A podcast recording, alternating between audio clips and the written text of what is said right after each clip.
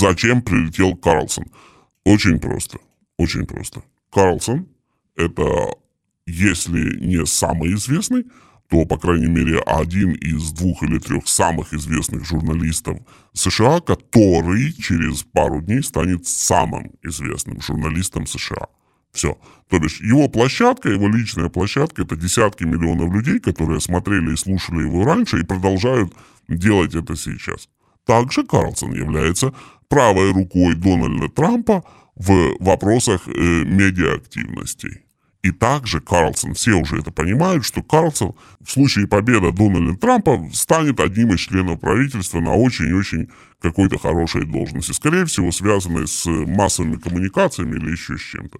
Все. Зачем он приехал? Да просто привести кое-что от Дональда Трампа, какое-то сообщение, понимаете, которое невозможно уже передать через официальный канал. Ну вот как Трамп, Трамп э, который с огромной вероятностью победит на следующих выборах, вот как Трамп может передать какое-то сообщение? Только лично. Ну, лично же Трамп не прилетит в Москву, правильно? На правах кого?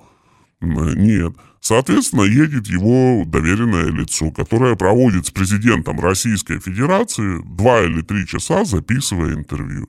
Вот сейчас сказали, что интервью длится два часа, да, ну, значит, они вместе там провели часа 3-4, потому что все равно еще микрофоны вешают, убирают, там лица пудрят, обсуждают план вопросов, план ответов.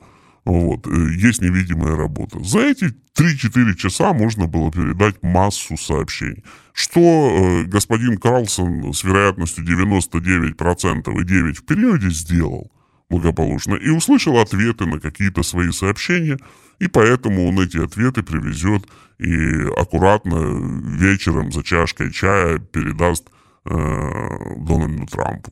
Все, вот, вот и вся его функция была. Это человек из команды Трампа.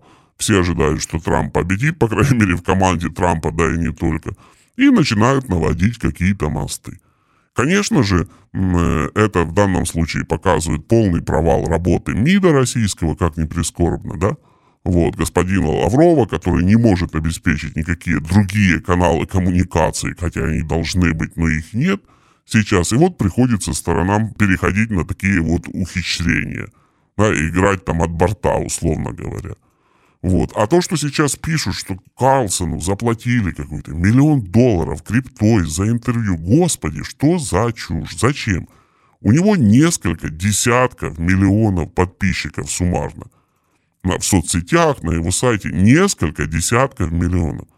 На его сайте подписка на его продукты, на его выступления, на его фильмы, на все, она платная. То бишь люди платят даже деньги Карлсону за то, чтобы его слушать и смотреть каждый день или через день.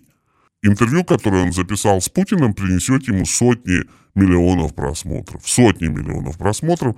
И это все монетизируется не в один и не в два миллиона долларов, а в суммы ну, совершенно другого порядка.